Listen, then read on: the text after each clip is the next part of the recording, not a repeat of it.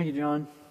Uh, parents, by the way, of uh, Grace Kids kids, uh, just so you know, um, your kids are going to be returned here uh, after the after the service.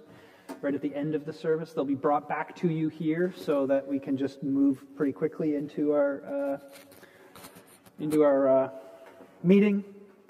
And if they if they disappear on the way somewhere into the bowels of this weird building, Oh well. No, I'm kidding. We will make sure we will make sure your kids get back to you. I know you love your kids mostly. So, all right, uh, we are in this series as uh, as you see in in with the with the cool graphic and stuff called Wisdom, Wise Up, Decision Making, and the Will of God. And a couple weeks ago, I dropped what I hope felt like a bomb to many of you when I said that there are basically the Bible tells us that there are basically two wills of God. There is his sovereign will, that is his plan, where he has decided what will happen in history. History is linear, it has a beginning, a middle, and an end. It is going somewhere, and God is the one who has decided where it is going. That is his plan will, and everything that happens in this universe is part of that plan will. And that God has a moral will, that is what he what he wants from his creatures who are created in his image in how they are to live and respond to him and be in relationship with him. That's his moral will. Now, his plan will, I said, was secret, right?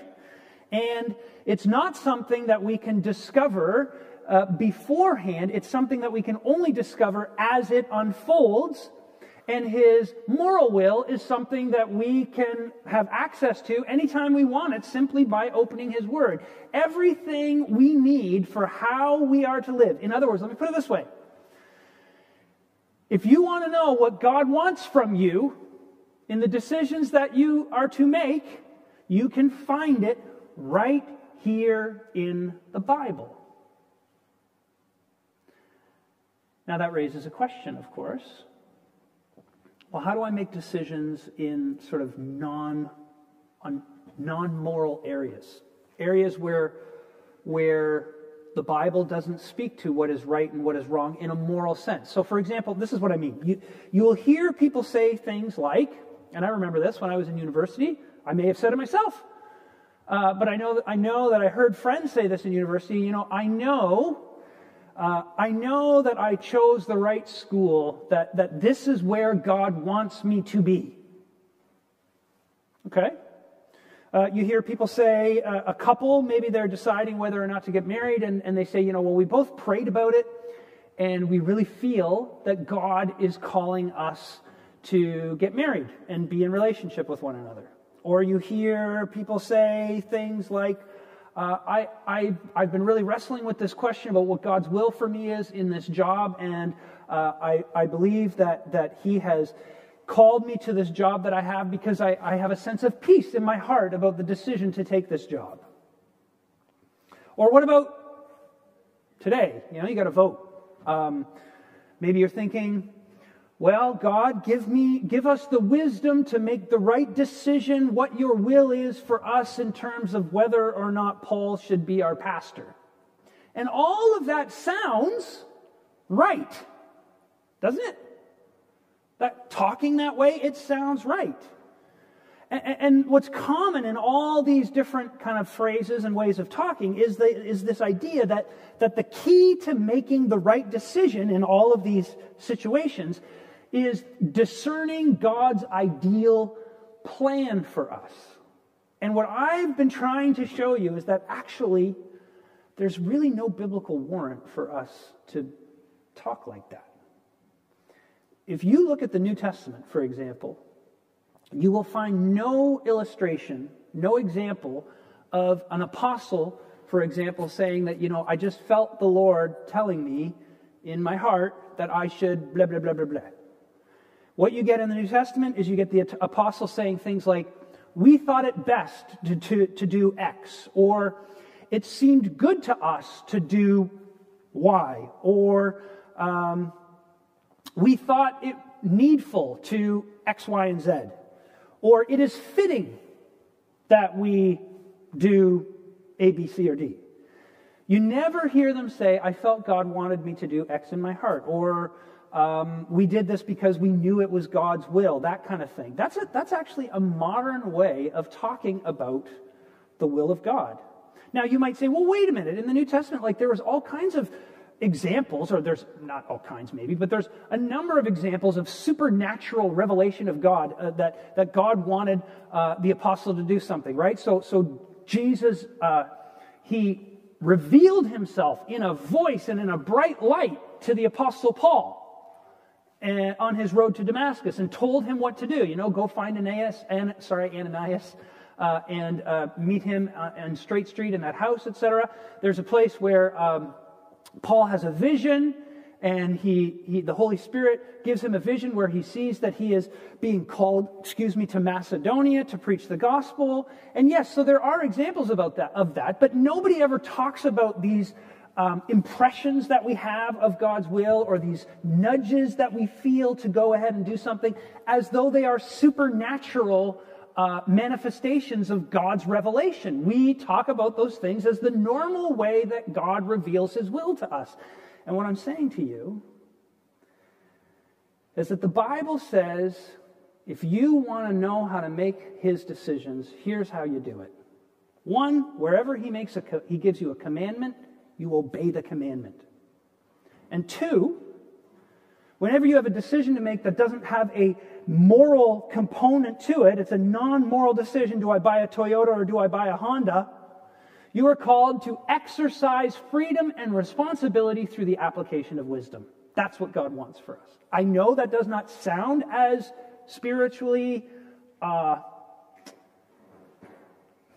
spiritually what? In tune or, or just plain as spiritual. Sounds kind of like rational and, you know, very reason driven. Like, what are you, Paul? Some kind of engineer? Sorry, all you engineers out there. You're just thinking in very logical terms. No, this is biblical terms. What we're going to do today is we're going to look at how you do that. How do you exercise freedom and responsibility in the application of wisdom when it comes to our decision making? Our decision making, and we're going to start here because we're going to dig into this over a couple of weeks. How do you get wisdom? What is what does wisdom look like? If that's the thing we're supposed to apply to our non moral decision making, where do we look for it? And we can only scratch the surface both on where to get it, how you get it, and how you apply it. That's all we can do. What I want to do is recommend to you, if you want to know more about how to become a wise person, and I hope you all do, I want to recommend to you a sermon series by Tim Keller called True Wis- Proverbs True Wisdom for Living. Proverbs, True Wisdom for Living. You can download them all. I think there's like 20 of them, there's at least 10 of them. Uh, it is a remarkable sermon series. It is deep and profound, and it's the kind of thing that you can listen to them all, every sermon, each four or five times, and you'll always pick up something new from, from each of them. Uh, and, you know, if I ever become wise enough to actually preach a series like that, I might give it a try, but I don't think I'm nearly qualified for it, so I'm sending you on to him. Um, but you will hear a bit of echo in what I'm about to say from that series, and I want to make uh, give credit where credit is due. So, what we're going to do today uh, is we're going to do four things. We're going to define wisdom. We're going to think of the value of wisdom. We're going to see how what, what is the foundation of wisdom, and then we're going to talk about the pursuit of wisdom. Those four things in brief. Let's go and have a look together. So, first of all, definition of wisdom. Who wrote this text? Most scholars believe that most of the book of Proverbs was written by Solomon. King Solomon, son of King David, uh, who, when you go back into the history of Solomon, you discover in 1 Kings 3 that he was a young man. He had been placed on the throne and given all this responsibility to lead the people of God. And God came to him and said, Ask of me whatever you want, and I will give it to you. And Solomon asked for wisdom. He asked for wisdom.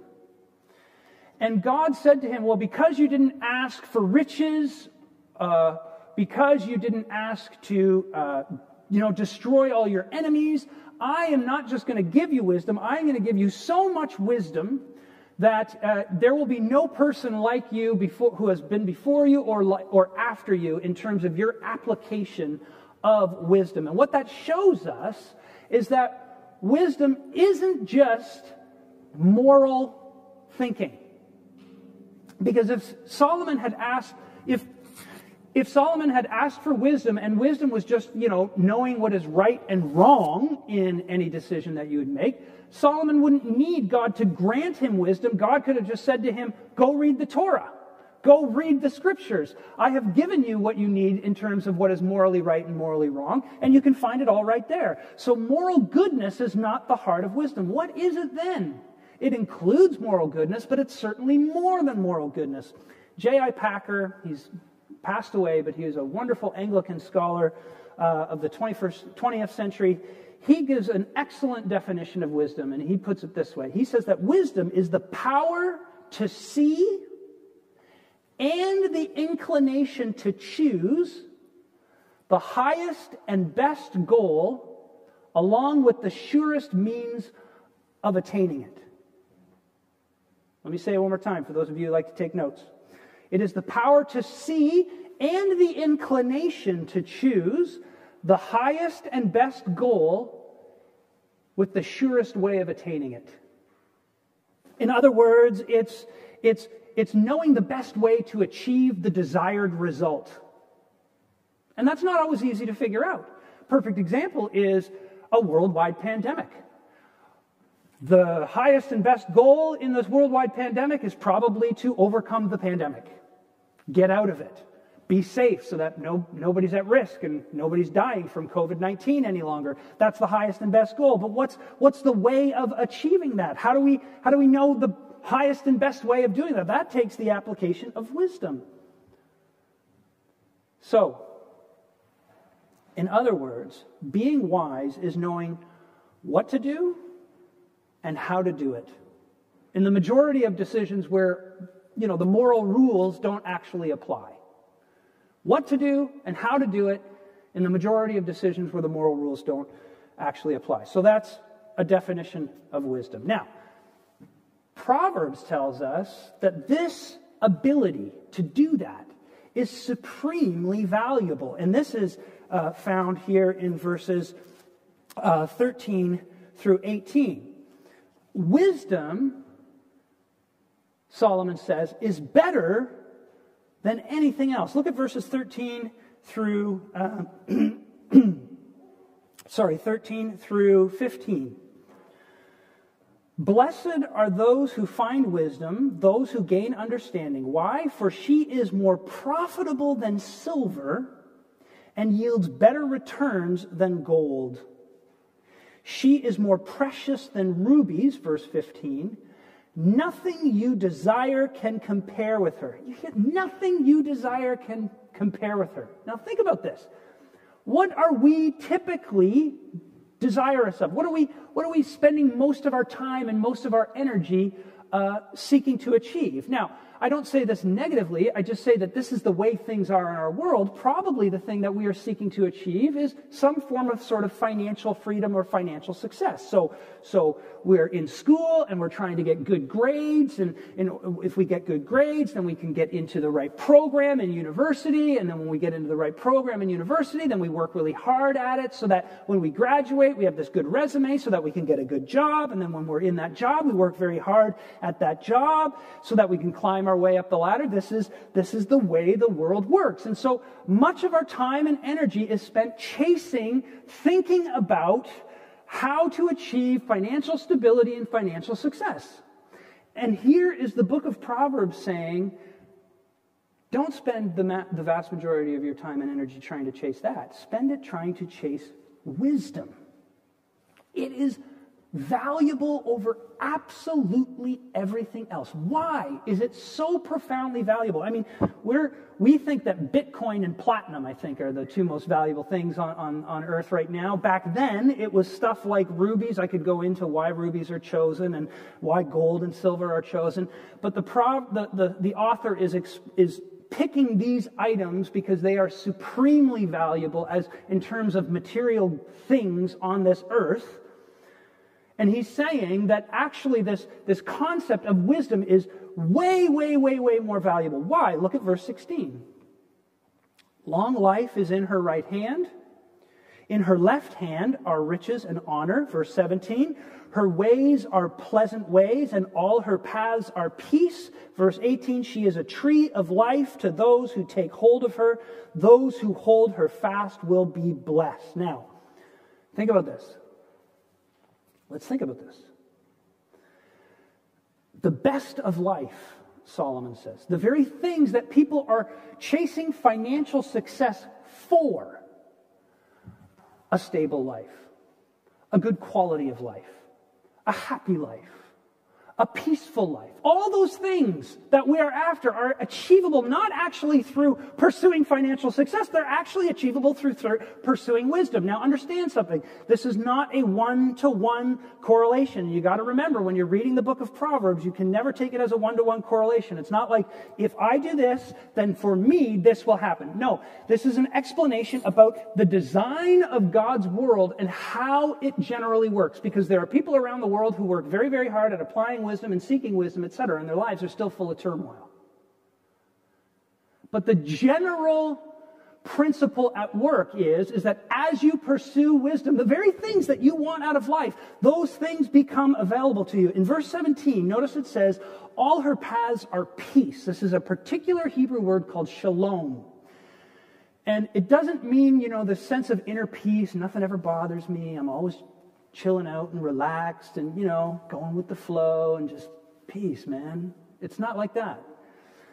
Peace means the conditions within the world that enable human flourishing. That's shalom. The way things were meant to be. This is why wisdom is so valuable. You see what he's trying to say is he's trying to say the very things that you want, you think are achieved through pursuing these earthly goods, which are good. But as you want those things and try to achieve them through these earthly goods, you actually are missing out on them. You need to seek wisdom to achieve those things. That's why it's so valuable. Okay. Third thing. All right, well, where do we start then? What's the foundation of wisdom? Look at verse 7. Look at verse 7, famous verse. Do not be wise in your own eyes. Fear the Lord and shun evil. Fear the Lord and shun evil. Fear of the Lord. You know, the fear of the Lord, that is a, a phrase that you will hear all over the Bible. And in the book of Proverbs, it is very closely tied to wisdom itself. So, for example, uh, Proverbs 1, verse 7 says, The fear of the Lord is the beginning of knowledge. Uh, you go a little further in the book of Proverbs, in chapter 2, verse 5, it says, let me read that one for you as well you will understand the fear of the Lord and find the knowledge of God. That's 2 verse 5. 9 verse 10 says this The fear of the Lord is the beginning of wisdom, and knowledge of the Holy One is understanding. And then chapter 15, verse 33 says, Wisdom's instruction is to fear the Lord and humility comes before honor. All throughout the book of Proverbs, you have this connection between this thing called the fear of the Lord and the attainment of wisdom. The fear of the Lord is where wisdom starts. It is the beginning, it is the foundation. What does that mean? What is the fear of the Lord? And, and I know when I was a kid, certainly, you know, I, I mean, I heard about the fear of the Lord, and it's on the cornerstone of I don't know how many churches and Christian day schools and stuff. The fear of the Lord is the beginning of wisdom. And I was always like, what does that mean? I, it, I just, fear to me always meant, well, you're afraid of something. So, you know, you don't want to, you don't want to, uh, you want to know how you get wise? The first place you go to get wise is you be scared of God. That's how you learn to be wise. You go, man, there's a God up there, and he is mad most of the time, and he's got his eye on you, watching to see if you step out of line. And if you recognize that and you always live in fear of condemnation, you will become wise. That's kind of how I understood it. But what I, I've come to realize is that that's rarely how the fear of the Lord is actually described in the Bible. In the Bible, the fear of the Lord refers to reverence of God. It refers to seeing God as the most real reality, as ultimate reality. Or, or let me put it this way God is the absolutely most important thing in your life. To have the fear of the Lord is to stand in awe of God, to be in wonder of who He is and what He has done for you. It is to love Him with your whole heart. And you know how we know this? Because we see this is how many of the Bible's great characters are described. In Genesis chapter 22, Abraham takes Isaac up the mountain because God has said, I want you to sacrifice Isaac for me. And in verse 12, just before Abraham is about to, you know, stick his son with the knife, all of a sudden God says, Stop, Abraham, do not lay a hand on the boy, do not do anything to him. Now I know that you fear God, because you have not withheld from me your son, your only son. And in that passage, what God is saying is, I've, You've shown me, Abraham, that, that I am more valuable to you than even your own flesh and blood. That you love me and cherish me more than even your own flesh and blood. In Job, uh, the book of Job, you'll remember at the very, perhaps you'll remember, at the very beginning of the book of Job, Satan comes to God. It's this very strange scene where Satan comes to God and God and Satan have a, have a conversation. At one point, the Lord says to Satan, Have you considered my servant Job? There is no one on earth like him. He is blameless and upright, a man who fears God and shuns evil. And perhaps most remarkably is Isaiah chapter 11, verses 2 and 3. Listen to this. The Spirit of the Lord will rest on him the spirit of wisdom and of understanding, the spirit of counsel and of might, the spirit of the knowledge and fear of the Lord, and he will delight in the fear of the Lord. Do you know who that's about? That's a prophecy about someone. I bet you somebody can yell it out. Come on, any Sunday school kid would nail this, people. Let's go. Jesus. Jesus. Jesus had the fear of the Lord. Come on, yes, Jesus. This is obviously about Jesus. Let me read it again so that you can be amazed by this. The Spirit of the Lord will rest on him, the Spirit of wisdom and of understanding, the Spirit of counsel and of might, the Spirit of the knowledge and fear of the Lord, and he will delight in the fear of the Lord. Who loved God, who delighted in being in relationship with the Father more than anyone who has ever lived. It's his own Son, right? This is about Jesus who delighted in obeying his father. He said, My food, this is John chapter 3, my food is to do the will of my Father in heaven. What Proverbs is saying, friends, is that what you think about God determines how you think about everything else. That's why wisdom is the, or the fear of the Lord is the beginning of wisdom. Do you delight in God? Do you fear Him? Do you love Him? Do you cherish Him? If you do, then you can start to be wise. If you don't, you can't. Psalm 14, verse 1 says, The fool says in his heart, There is no God. Whoa. That's pretty blunt, isn't it? Proverbs says, You want to be wise?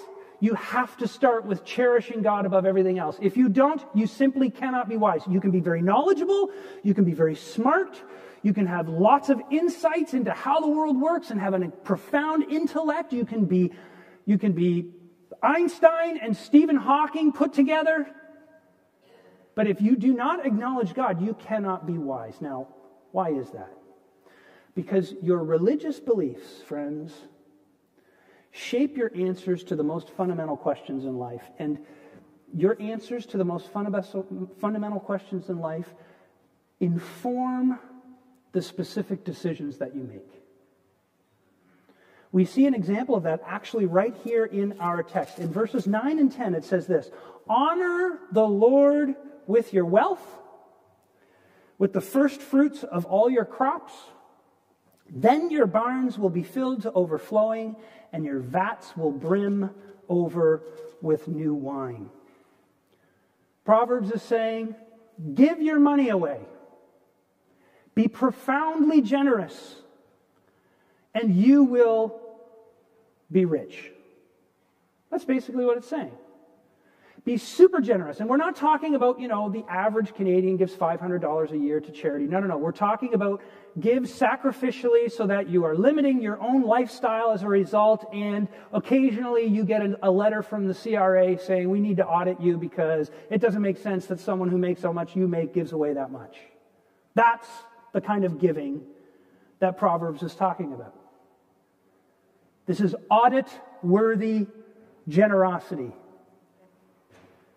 And the reason is, is because no earthly treasures are worth what God has given us in Jesus Christ. And you honor God when you are generous. You kill greed in yourself. You kill covetousness in yourself. When you do that, when you get your heart off material gain, then God says, again, look at verse 10 your barns will be filled to overflowing and your vats will brim over with new wine. You will be cared for by God in ways that you could not have anticipated, you could not have imagined. It, here's, here's what Proverbs is saying if you love money too much, it will lead to overwork, it will lead to becoming overconfident about the power of money in your life to make you happy. It may lead to ethical compromise in your life. It leads to the breakdown of community. And what happens is, is when you value money too much, you become stupider and stupider in your, even your economic decisions over time. And so the irony here is, is that when you break the power of money in your life, you start to make smarter and smarter economic decisions. This is the biblical law of giving, okay? Now, if you believe in God, this will make sense to you.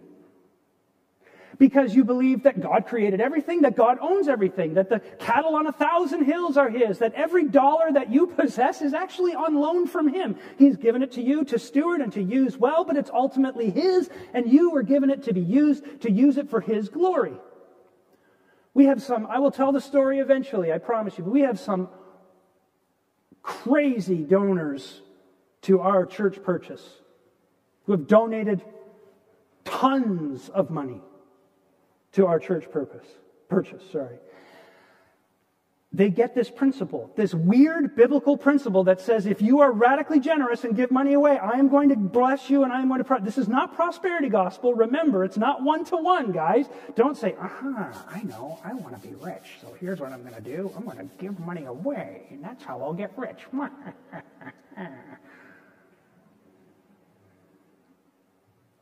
but think of the gospel itself, guys. Think of the gospel itself. Jesus Christ is the sacrifice of a supremely generous God. Jesus emptied himself of all his riches and all his glory and all his majesty. He emptied himself of all that to pay our infinite debt. And the payoff was what? We don't even know what, exactly what it means, but there is a place in John where, where he, Jesus says the Father loves the Son and has given him given all things into his hands. The entire universe and everything in it is his inheritance because of his willingness to sacrifice entirely and give up everything to make us his children. We are valuable to him like nothing else. We're, that, we're the pinnacle, the, the, the, the, the, top, the, the, the cherry on top of the inheritance that Jesus gets. Now, you will only understand that if you have the fear of the Lord. Like, this sounds crazy. You go to your non Christian accountant and say, you know, I want to give away 10 15, 20% of my income.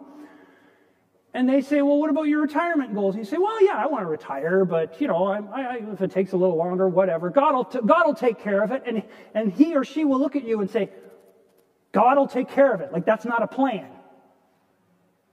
And you will say, yes, it is. And they will not understand it because they don't live out of the fear of the Lord. Rick Warren's book, I haven't even read it, but it's very famous The Purpose Driven Life. First chapter, his first sentence is, It's not about you, is bang on. See, the fear of the Lord is basically realizing that you're not God, but He is. And you don't live for your glory, but you live for His. But when you do that, then you become wise. I could go on and on and on, but I hope you get the picture. Okay, how do we pursue it? I'm going to go very quickly here because we got things to do as well, brothers and sisters. Look at verse 7. Here's how you get wisdom. Here's how you get the fear of the Lord. Look at verse 7. It says, Do not be wise in your own eyes. Fear the Lord and shun evil. You know how you start becoming wise? You know how you start fearing the Lord? Do not be wise in your own eyes. Acknowledge your foolishness. Acknowledge that you're not wise. See, look at verses 5 and 6. Trust in the Lord with all your heart and lean not on your own understanding. In all your ways, acknowledge him or submit to him, and he will make your paths straight. See, the fool does the opposite of what verses 5 and 6 says. The fool says, I got it figured out. I know what to do. I, I, I think I got this. I know what to do. I know what to say. I, I, got, I think I got this. That is the height of foolishness. Fools cannot admit they're fools. That's what makes them fools. They trust in their own understanding and they, do, they refuse to submit to Him in all their ways. And therefore, their paths don't go straight, their paths go crooked. That's what Proverbs is saying. So, the first thing is that you have to admit your foolishness.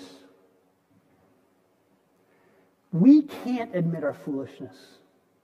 That we are flawed, that we are weak, that we are sinful, that we don't know. It's bad for our ego, right? You don't, no psychologist, well, maybe there are psychologists, but, but rarely is someone going to tell you to look in the mirror every morning and start the day by going, You're an idiot.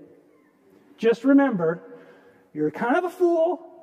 You are utterly dependent on the wisdom of God and others. You do not have this self. That's not how you go into your interview. That's not how you go into your exam. You're supposed to stand in the mirror and look at it and say, You got this. You're smart. You're articulate. You're the man. You've thought about this. You can do it. That's what you're told to do. It's bad for the ego to start your day saying, I don't got this. And that's why the only way you can do this is by listening to Proverbs 3, verse what? 3. Let love and faithfulness never leave you. Bind them around your neck. Write them on the tablet of your heart. Now, when you read that, you think, I got to be loving and faithful. That's what I got to be. But that's not exactly what Proverbs is getting at. In fact, it's very unlikely because it says, write them on the tablet of your heart, which, if you really know your Old Testament Bible very well, you'll remember that in Deuteronomy chapter 4, God tells the people of Israel to do this, to write his law on the tablets of their heart. And, and to write what? On the tablet of your heart? Love and faithfulness. What does that mean? Well, then you got to really know your Bible well, and you got to remember Exodus chapter 34, where Moses asks God to show him his glory. And God says, If I show you my face, it'll kill you. I'm too brilliant, too beautiful. But here's what I'll do I'll put you in the cleft of a rock, and I'll come by, and I'll reveal myself to you. Just you can just look at my back. And so he does this, and God God passes by Moses, and while he passes by Moses, he reveals his nature to Moses. And what does he say? He says, The Lord, the Lord, the compassionate one, slow to anger and abounding in love and faithfulness. Here's the point to be wise, friends, is to remember God's character as one who is loving and compassionate and gracious and faithful, that He is devoted to you. It is to pound the gospel deep inside your heart. That's how you bind His love and faithfulness to you. When you think you suck, you remind yourself that despite all of that, Jesus delights in you and was willing to die for you, and He knew that about you, and He hung on that cross despite you because he, you are precious to Him. And that when you are faithless, He is forever faithful because that is His nature. That is His character. He is not like you, fickle about your relationship with God or your relationship with others. He is always a steady rock in whom you can find your refuge and your strength. And so you work it in so that you can do the ruthless self evaluation that admits you're weak and flawed and scared and don't know what to do when you're making decisions about your family or decisions about your romantic life or decisions about your, your financial future and you're not sure what to do. You can start with asking for wisdom, as James says, because you can admit that you're not wise outside of God's counsel. But that's okay. Because He delights in you anyway. Hymns, Bible reading, memorization, write poetry, journal it, listen to sermons, pound that into your heart. Then you can admit you're not wise. It doesn't crush your ego, you see. Because now you know who you are as you know who He is. And that makes you able to become wise. Let's pray. Father, we're just beginning this practical work of unpacking how to become wise, but we are learning, Father, that it all begins with acknowledging that you are God, that we are not, that you delight in us, despite our weaknesses and our foolishness and our hard heartedness, that you, you commit to us even when we are so non committal toward you. Help us to start there. Help us to see that your love and faithfulness will never leave us so that we can admit we desperately need you. And that will make us people who can be free of all the things that, that cause us to make foolish decisions. We'll talk more about what those are next week. But in the meantime, Father, thank you for Jesus. Thank you for his wisdom and his love. In his name we pray. Amen.